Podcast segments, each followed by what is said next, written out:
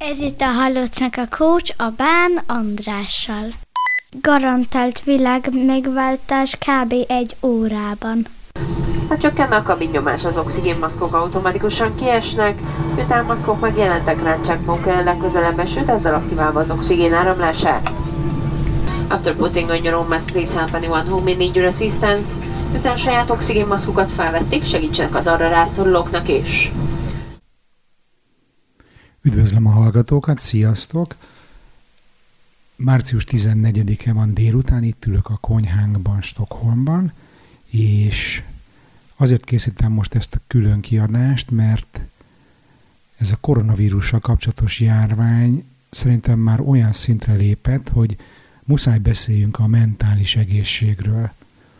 És szeretnék ezzel a kis összefoglalóval segíteni nektek az ügyben, hogy hogyan ne őrüljetek bele abba, ami épp most történik Európában és a világban, mert nagyon sokan ugye beszélnek arról, hogy mindenki mosson kezet, meg maradjon otthon, meg otthonról dolgozzon, meg mindenféle praktikus tanácsok, de arról kevés szó esik, hogy ez az egész járvány, meg ez az egész helyzet milyen terheket ró ránk a mentális egészségünkre, és én most erről az oldalról szeretném egy picit átbeszélni a témát.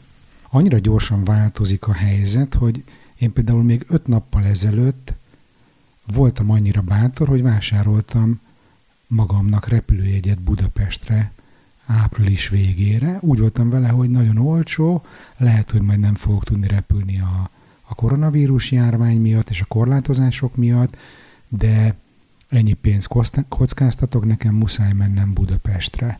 Ugye ez volt mondjuk kedden, én itthonról dolgozom, teljesen relaxált voltam járványügyben, úgy voltam vele, hogy én eleve már régen elhatároztam, hogy én nem fogom elkapni, nem megyek emberek közé, nem annyira foglalkoztam vele, de hogy ez néhány nap alatt annyira megváltozott, hogy pénteken, amikor az anyósom itt a stockholmi hipermarketből küldött fotókat a lefosztott WC papíros meg lisztes polcokról, akkor az én olyan 2-3-as szinten lévő általános szorongásom a járvánnyal kapcsolatban azért felugrott egy jó 8-asra. Tehát, hogy néhány nap alatt nagyon megváltozott a helyzet, vagy nagyon megváltozott az én észlelésem, és ez is motivál arra, hogy foglalkozzak ezzel a témával. Egyébként ezt a WC-papír fölvásárlást, ezt nem értem, tudom, hogy tele van már az internet mindenféle mémekkel, de nekem tényleg az volt a gondolatom, hogy vajon, hogyha eljön az apokalipszis, akkor majd a WC-papír lesz az egyetlen fizetőeszköz, vagy WC-papírt fogunk enni? Szóval ezt egy picit így nem értem, de ez most egy zárójeles megjegyzés, nem ilyen hangnemben fog telni a mai műsor, nem ilyen hangnemben készül a mai műsor. Én 3 fő téma mentén fogom végigvenni a koronavírus járványt és a mentális egészség kapcsolatát. Indulok a legmagasabb szintről, ami a világ, azután fogok beszélni arról, hogy mi történik a digitális világban, és legvégül az, hogy mi történik az egyén szintjén.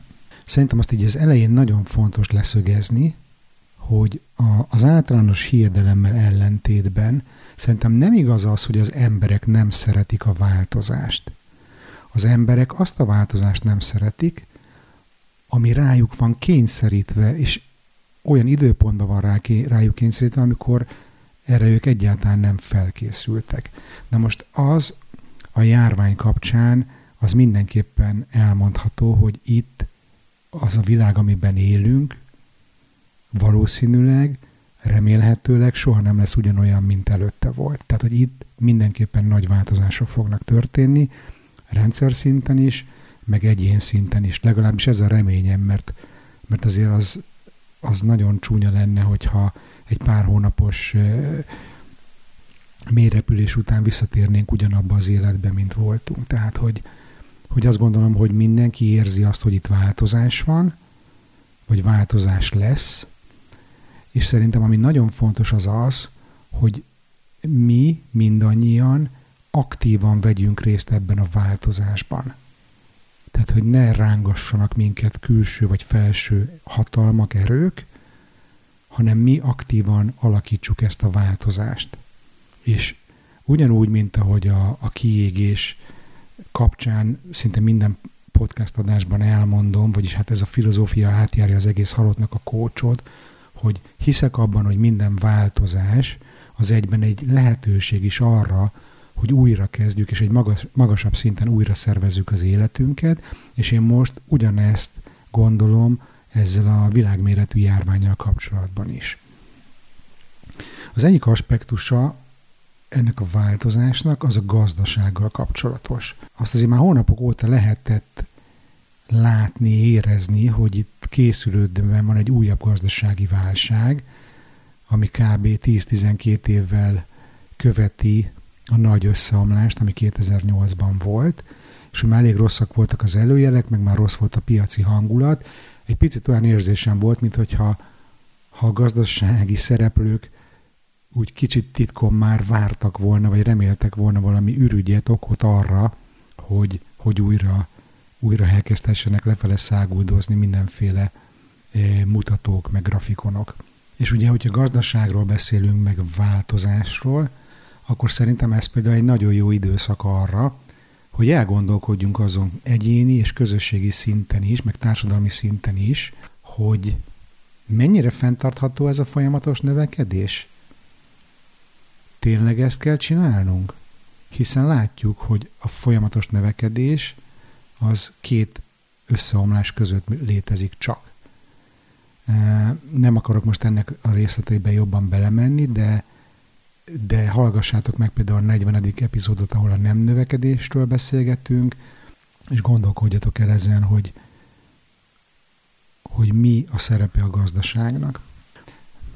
A másik nagy kérdés a globális járvánnyal kapcsolatban, hogy képesek-e nemzetek egyénileg az ő országhatáraikon belül fellépni és megküzdeni egy ilyen jelenséggel, vagy bebizonyosodik, hogy annyira globális világban élünk, hogy a nemzeti szintű megoldások keresése az egyértelműen elavultá válik, és most ez ki fog derülni, hogy ez lehet-e, mert ugye a vezérünk is megmondta, hogy itt csak a külföldiek, meg az irániak koronavírusosok, de aztán kiderül, hogy most már a honfitársaink is, szóval ez is egy érdekes aspektus a járványnak.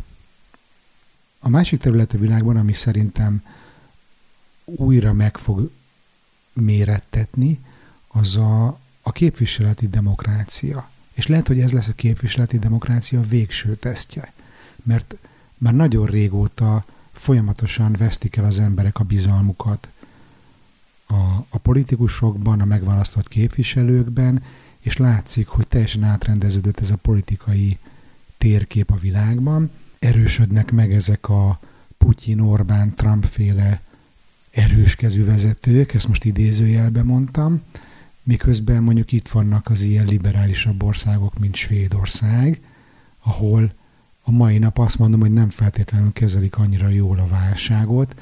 Gyakorlatilag bejelentették, hogy most már nem is számolják napi szinten az új megbetegedéseket, mert elvesztették a fonalat, és amíg a héten korábban Dániában és Norvégiában már bezárták az összes iskolát, sőt, tegnap már Magyarországon is bejelentették, hogy a diákoknak otthon kell maradni, addig itt Svédországban még mindig erről nem döntöttek, tehát még mindig ugyanúgy megy tovább az oktatás. Az én feleségem pedagógusként gyerekekkel dolgozik óvodában, a lányunk 8 éves, ő általános iskolába jár, de mi ma reggel, amikor felkeltünk, úgy döntöttünk, hogy jövő héten mindenki itthon marad, én eleve itthonról dolgozom, tehát mi ezzel fogunk tenni valamit magunkért, és nem várunk a megválasztott képviselőinkre, hogy megmondják nekünk, hogy mit csináljunk. Tehát félő, vagy nem félő, de valószínű, hogy a képviseleti demokrácia most ebben a járványban meg fog mérettetni, és lehet, hogy túl könnyűnek fog találtatni. Tehát ilyen szinten is gondolkodni kell a változásban, hogy oké, hogyha ez a képviseleti demokrácia már nem szolgálja ki az igényeinket, akkor mi van helyette? az a válasz, hogy az erős kezű vezérek. Nagyjából ezek voltak azok a témák, amik így eszembe jutottak a világ kapcsán, és most áttérek a digitális világra, ahol nagyon érdekes jelenségeknek lehetünk most a szemtanúi a napokban. Tehát az egyértelmű, hogy felgyorsul a digitális forradalom. Szerintem most fog letisztulni az a kép, hogy mire jó a technológia, és mire nem. Szerintem ez nagyon fontos, hogy lássuk, hogy az életünk melyik területeinkkel többet a technológiára, az online világra támaszkodni, és hol kevesebbet. Nagyon jó lehetőség van arra most, hogy fölismerjék a döntéshozók, és fölismerjük mindannyian azt, hogy minden, amit csak lehet, online kell elérhetővé és elintézhetővé tenni. Nagyon jót tenne az emberiségnek, hogyha meg tudnánk napi vagy heti több órát spórolni, például nem kéne környezetszennyező módon állandóan minden nap munkába mászkálnunk, nem kéne hivatalokban ücsörögnünk, nem kéne fölöslegesen bankokba, meg nem tudom hova járkálnunk. Tehát azt gondolom, hogy most ez egy nagyon jó felismerés lesz, hogy mi az a kényszer miatt, mi az, amit át lehet költöztetni az online térbe, és hogyha az működik most, akkor miért nem működjön így a jövőben is. Ez igaz egyébként az oktatás nagy részére is. Ami fontos szerintem, hogy tudatosan figyeljünk arra, hogy emiatt ne szigetelődjünk el még jobban, hogy emiatt ne fordítsunk hátat még jobban egymásnak, hogy ne gyilkoljuk tovább az egyébként is az elmúlt 10-20 évben nagyon gyorsan erodálódó emberi kapcsolatainkat, amit nagyrészt az online térnek köszönhetünk. Tehát próbáljuk meg megkülönböztetni azt, hogy mi az a területe az életünknek, ahol sokat kapunk attól, hogy digitalizálunk, hogy online intézkedünk, hogy nem vagyunk ott fizikailag valahol, és ezt az időt, amit nyerünk, amit felszabadítunk, azt viszont meg legyünk képesek, meg figyeljünk oda arra, hogy olyan tevékenységekre fordítsuk, ahol a tényleges, valós emberi kapcsolatokat tudjuk építeni és elmélyíteni. És itt ugye nem mehetek el a social media témája mellett szó nélkül. Abban bízom, hogy most a social media is egy picit a helyére fog kerülni. Mert ha belegondolsz az alapvető szándékba, hogy fizikailag nem egy helyen lévő emberek is közösséget tudjanak építeni, meg tudjanak egymáshoz praktikusan, élvezetesen kapcsolni, akkor ezek tök jó célok. Csak hogy ugye, ami lett már mondjuk a Facebookból, meg ezekből, az nagyon fordítva sült el. Ami például borzasztóan zavaró, az az, hogy látom a Facebookon, és én főleg a Facebookon vagyok, de látom a social médiában, hogy az összeesküvés elméleteknek a rajongói, meg a radikális változást követelők, azok így gyakorlatilag csorgatják a nyálukat, és fenik a késüket, és kárörvendve röhögnek, hogy na végre eljön a változás. De amint a bevezetőben mondtam, ennek a változásnak tudatosnak kell lenni úgy, hogy minél többen alakítjuk ezt, és minél többen benne vagyunk, és nem pedig úgy, hogy egy ilyen kényszer hatása alatt nem az általunk preferált módon és időben zajlik le egy változás.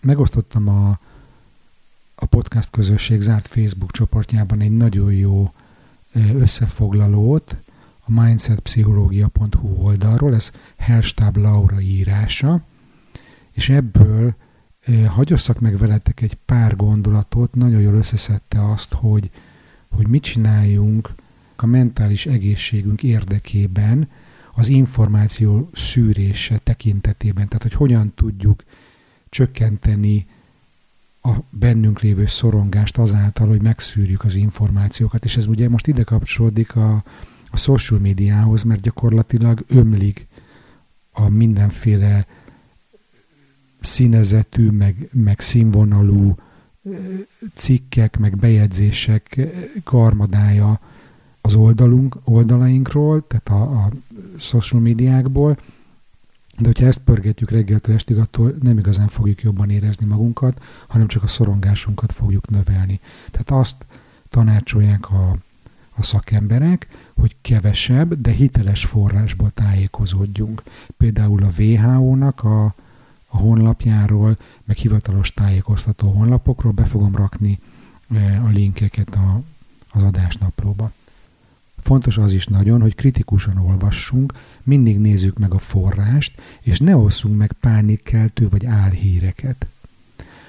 Ami a legjobb tipp szerintem, hogy korlátozzuk, hogy hányszor fogyasztunk híreket egy nap. Például kijelölhetjük, hogy reggel és este megnézzük az általunk kiválasztott, hitelesnek megítélt oldalakat, vagy mondjuk a híradót, mondjuk a magyar híradót nem biztos, hogy akarod nézni. Ha sokat használunk közösségi médiát, egy időre iratkozzunk le azokról a híroldalakról, amelyek állandóan a vírussal kapcsolatos híreket osztanak meg. Egyébként a Facebookon például lehet valakit pihentetni 30 napig.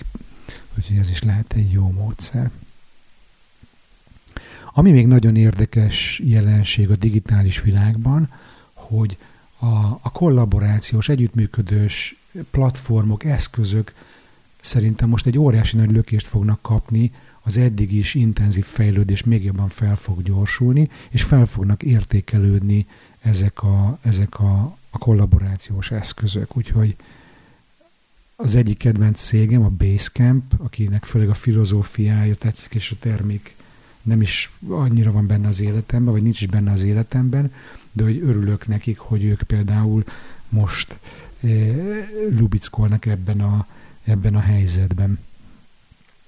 El fog jönni az oktatás és a munka forradalma végre, amiről már korábban beszéltem, de ehhez is ugye kellenek a megfelelő eszközök. És ami még itt nagyon fontos a digitális világnál, ami már régóta téma, de azt gondolom, hogy most egyértelművé válik, hogy az internet az egy közmű, ugyanúgy, mint a víz, meg a villany, sőt, lehet, hogy még annál is durvábban. Szerintem szükség van arra, hogy minden embernek alapjoga legyen az internethez való hozzáférés. És most áttérek a harmadik szintre, az egyén szintjére, ahol a fő kérdésem az, hogy a mentális egészségünkre hogyan tudunk odafigyelni ezekben a furcsa időkben. És itt is egy picit hagyosszak meg egy részt az előbb már említett cikkből, a szorongás kezelésével kapcsolatban. A legjellemzőbb érzelmi és kognitív reakció a koronavírus járványra a szorongás, ami testi tünetekben, például elalvási nehézségben, megváltozott étvágyban és csökkentett libidóban is megnyilvánulhat. Emellett jellemző tünetei a visszatérő negatív gondolatok, feszültségérzés, lehangoltság is. Ha a szorongás jeleit észleljük magunkon, fontos, hogy megtegyük a szükséges lépéseket mentális egészségünk megőrzése érdekében. Mik ezek a lépések? Hát az a helyzet, hogy ugye nem feltétlenül vagyunk társadalmi szinten jó állapotban mentálisan, tehát azért a szorongás, a kiégés társadalma az azért belengi így a 2020-as éveket, és most ezek a tippek, amik itt ebben a cikkben vannak, most ugye duplán érvényesek, de általánosan is erre oda kéne figyelni. Az első az öngondoskodás, hogy most még inkább figyeljünk azokra a tevékenységekre, melyek a mindennapok során is a stresszel való megküzdést segítik. Hogy te sportolsz, hogy kimész sétálni, társas támogatásod van, mennyire kiegyensúlyozott, rendszeres az étkezésed, mennyire pihensz eleget. Ezekre nagyon oda kell figyelni.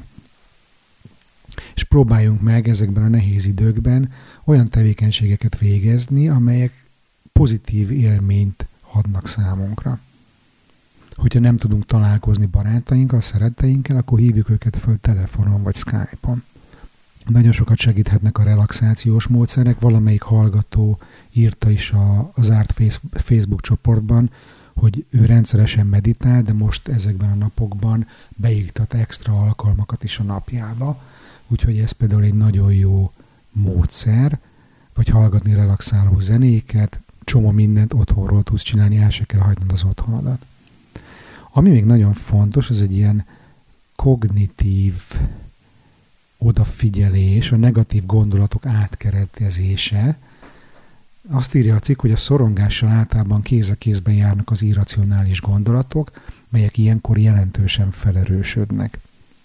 Főleg azok veszélyeztetettek ebben, akik amúgy is hajlamosak a gondolati torzításokra.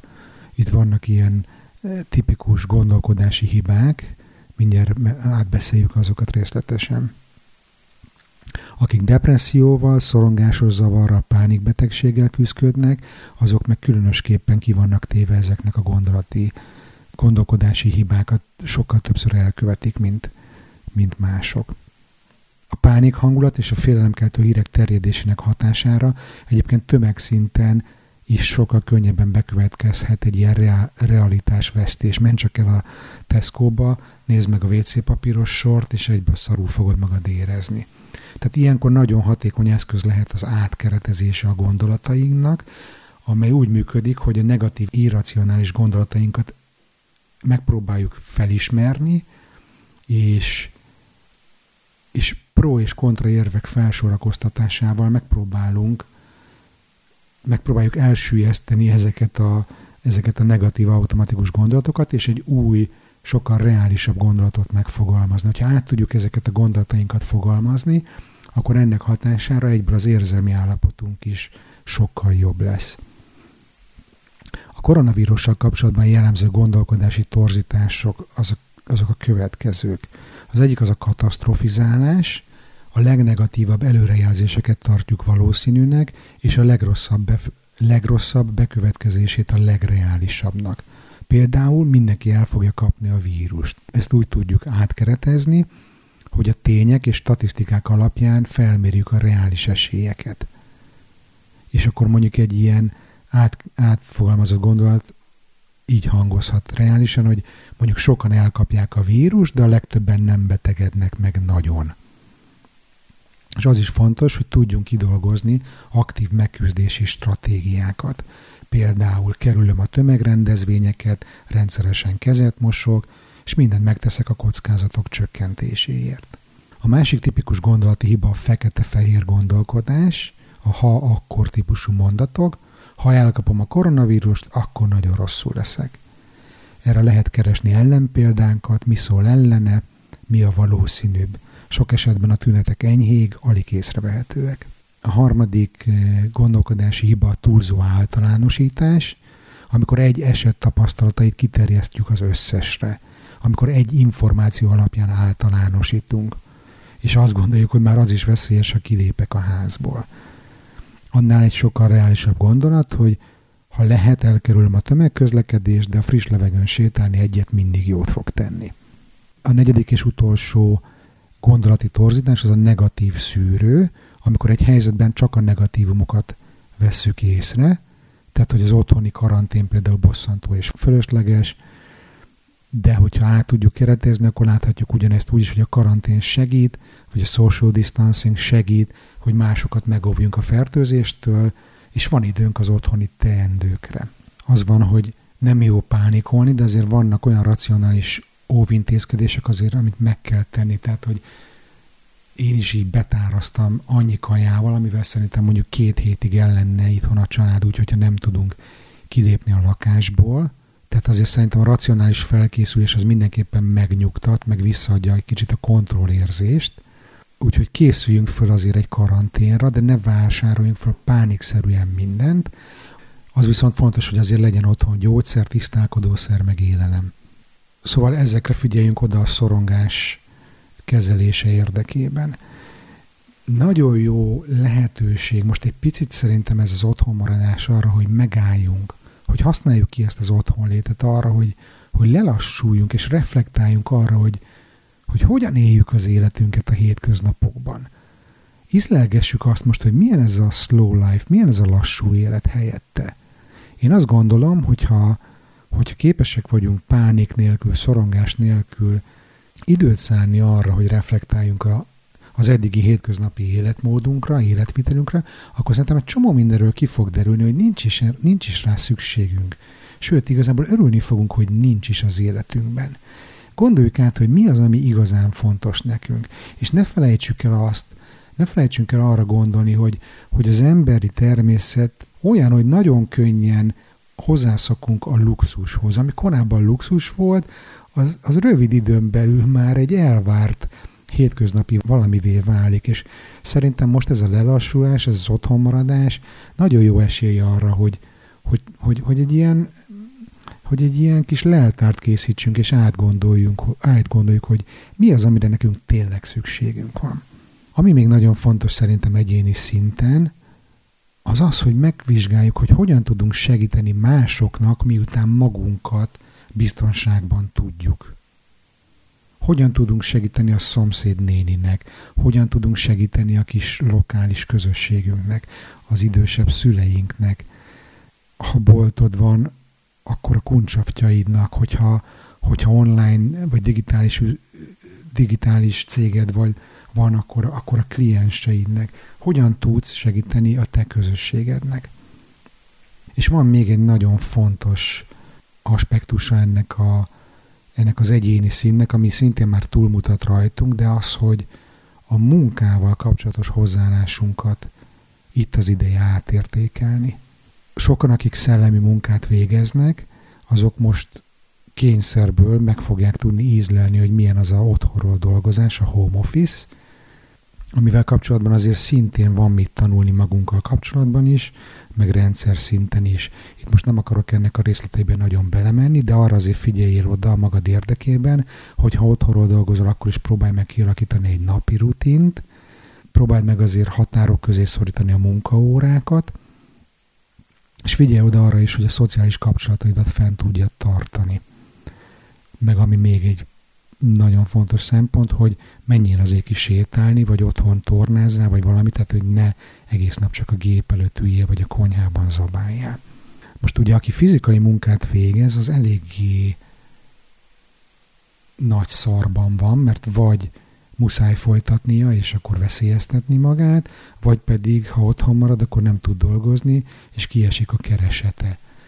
Úgyhogy ez pedig fölveti azt a problémát, amit lehet egyéni és társadalmi szintről is megközelíteni, de most így egyéni szintről nézd meg, hogy miért is fontos az, hogy legyen egy anyagi tartalékod. Hogy miért az a legfontosabb, a mindenek előtt való, hogy összerakjál annyi pénzt, amivel 3-4-5-6 hónapig is kihúzod, akkor, hogyha mától nulla bevételed van.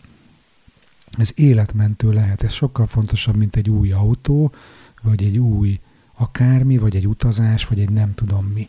Azt gondolom, hogy sokaknak nem könnyű ezt elérni, viszont mindenkinek muszáj minden hónapban, amikor dolgozik, félrerakni, és lehetőség szerint kialakítani egy ilyen biztonsági tartalékot, hogy ne egyik napról a másikra éljünk, hogy ne legyünk kiszolgáltatottak, mert abban az esetben totál elvesztjük a kontrollérzésünket, jogosan, és a szorongás nagyon durván magunk alá fog gyűrni minket. Úgyhogy ezek voltak azok a témák, amiket így összeírtam magamnak, amire azt gondolom, hogy most a következő hetekben gondolkodjunk el rajta, beszélgessünk erről a szeretteinkkel, a barátainkkal, használjuk a social médiát arra, amire való, hogy támogassuk egymást közösségi szinten, hogy kapcsolódjunk egymáshoz akkor is, hogyha a 4 fal közé vagyunk esetleg kényszerítve. Nem tudjuk, hogy mit fognak hozni a következő napok és hetek, nem tudjuk, hogy ez meddig fog tartani, lehet, hogy hónapokig. A mai adásban azokat a szempontokat próbáltam összegyűjteni, amire, hogyha odafigyelünk, akkor remélem, hogy mindannyian ezt megerősödve vészeljük át, és amikor újraindul a idézőjelbe vett hétköznapi élet, akkor már tudatosak leszünk, és oda fogunk figyelni arra, hogy ne ugyanazt az életet folytassuk, amit eddig éltünk, hanem azokat a változásokat, amiket igényelünk, amit átgondoltunk, amiből csomó mindent most meg fogunk tapasztalni, azokat próbáljuk meg implementálni az új világunkba, azokról beszélgessünk, és alakítsuk a dolgokat, aktívan vegyünk részt a változásban. Még egyszer mondom, ne hagyjuk, hogy rángatva legyünk. Köszönöm már a figyelmet, vigyázzatok magatokra, vigyázzatok egymásra, és most, ha több időtök van, hallgassatok jó podcastokat. Sziasztok! Kedves hallgató, remélem tetszett a mai adás. Ha igen, akkor kérlek, hogy iratkozz fel rá, mesélj róla egy barátodnak, oszd meg a közösségi médiában, és értékeld jó sok csillaggal az iTunes-on, hogy mások is megkapják a garantált világmegváltást. Ha nem akarsz semmiről lemaradni, akkor pedig csatlakozz a Halottnak a Coach podcast közösség zárt Facebook csoporthoz. Ha te is érzed a változás szükségét, de nem tudsz egyedül elindulni az utadon, vagy nem vagy biztos benne, merre indulj, akkor ne félj segítséget kérni. Amennyiben velem szeretnéd bizalmasan átbeszélni a problémádat, vagy az elakadásodat, akkor foglalj egy Skype konzultációt. Az első alkalom ingyenes. További részletek és kontakt a halottnak a coach.hu weboldalon. Köszönöm mára a figyelmet, Bán András voltam, a mi hamarabbi viszonthallásra.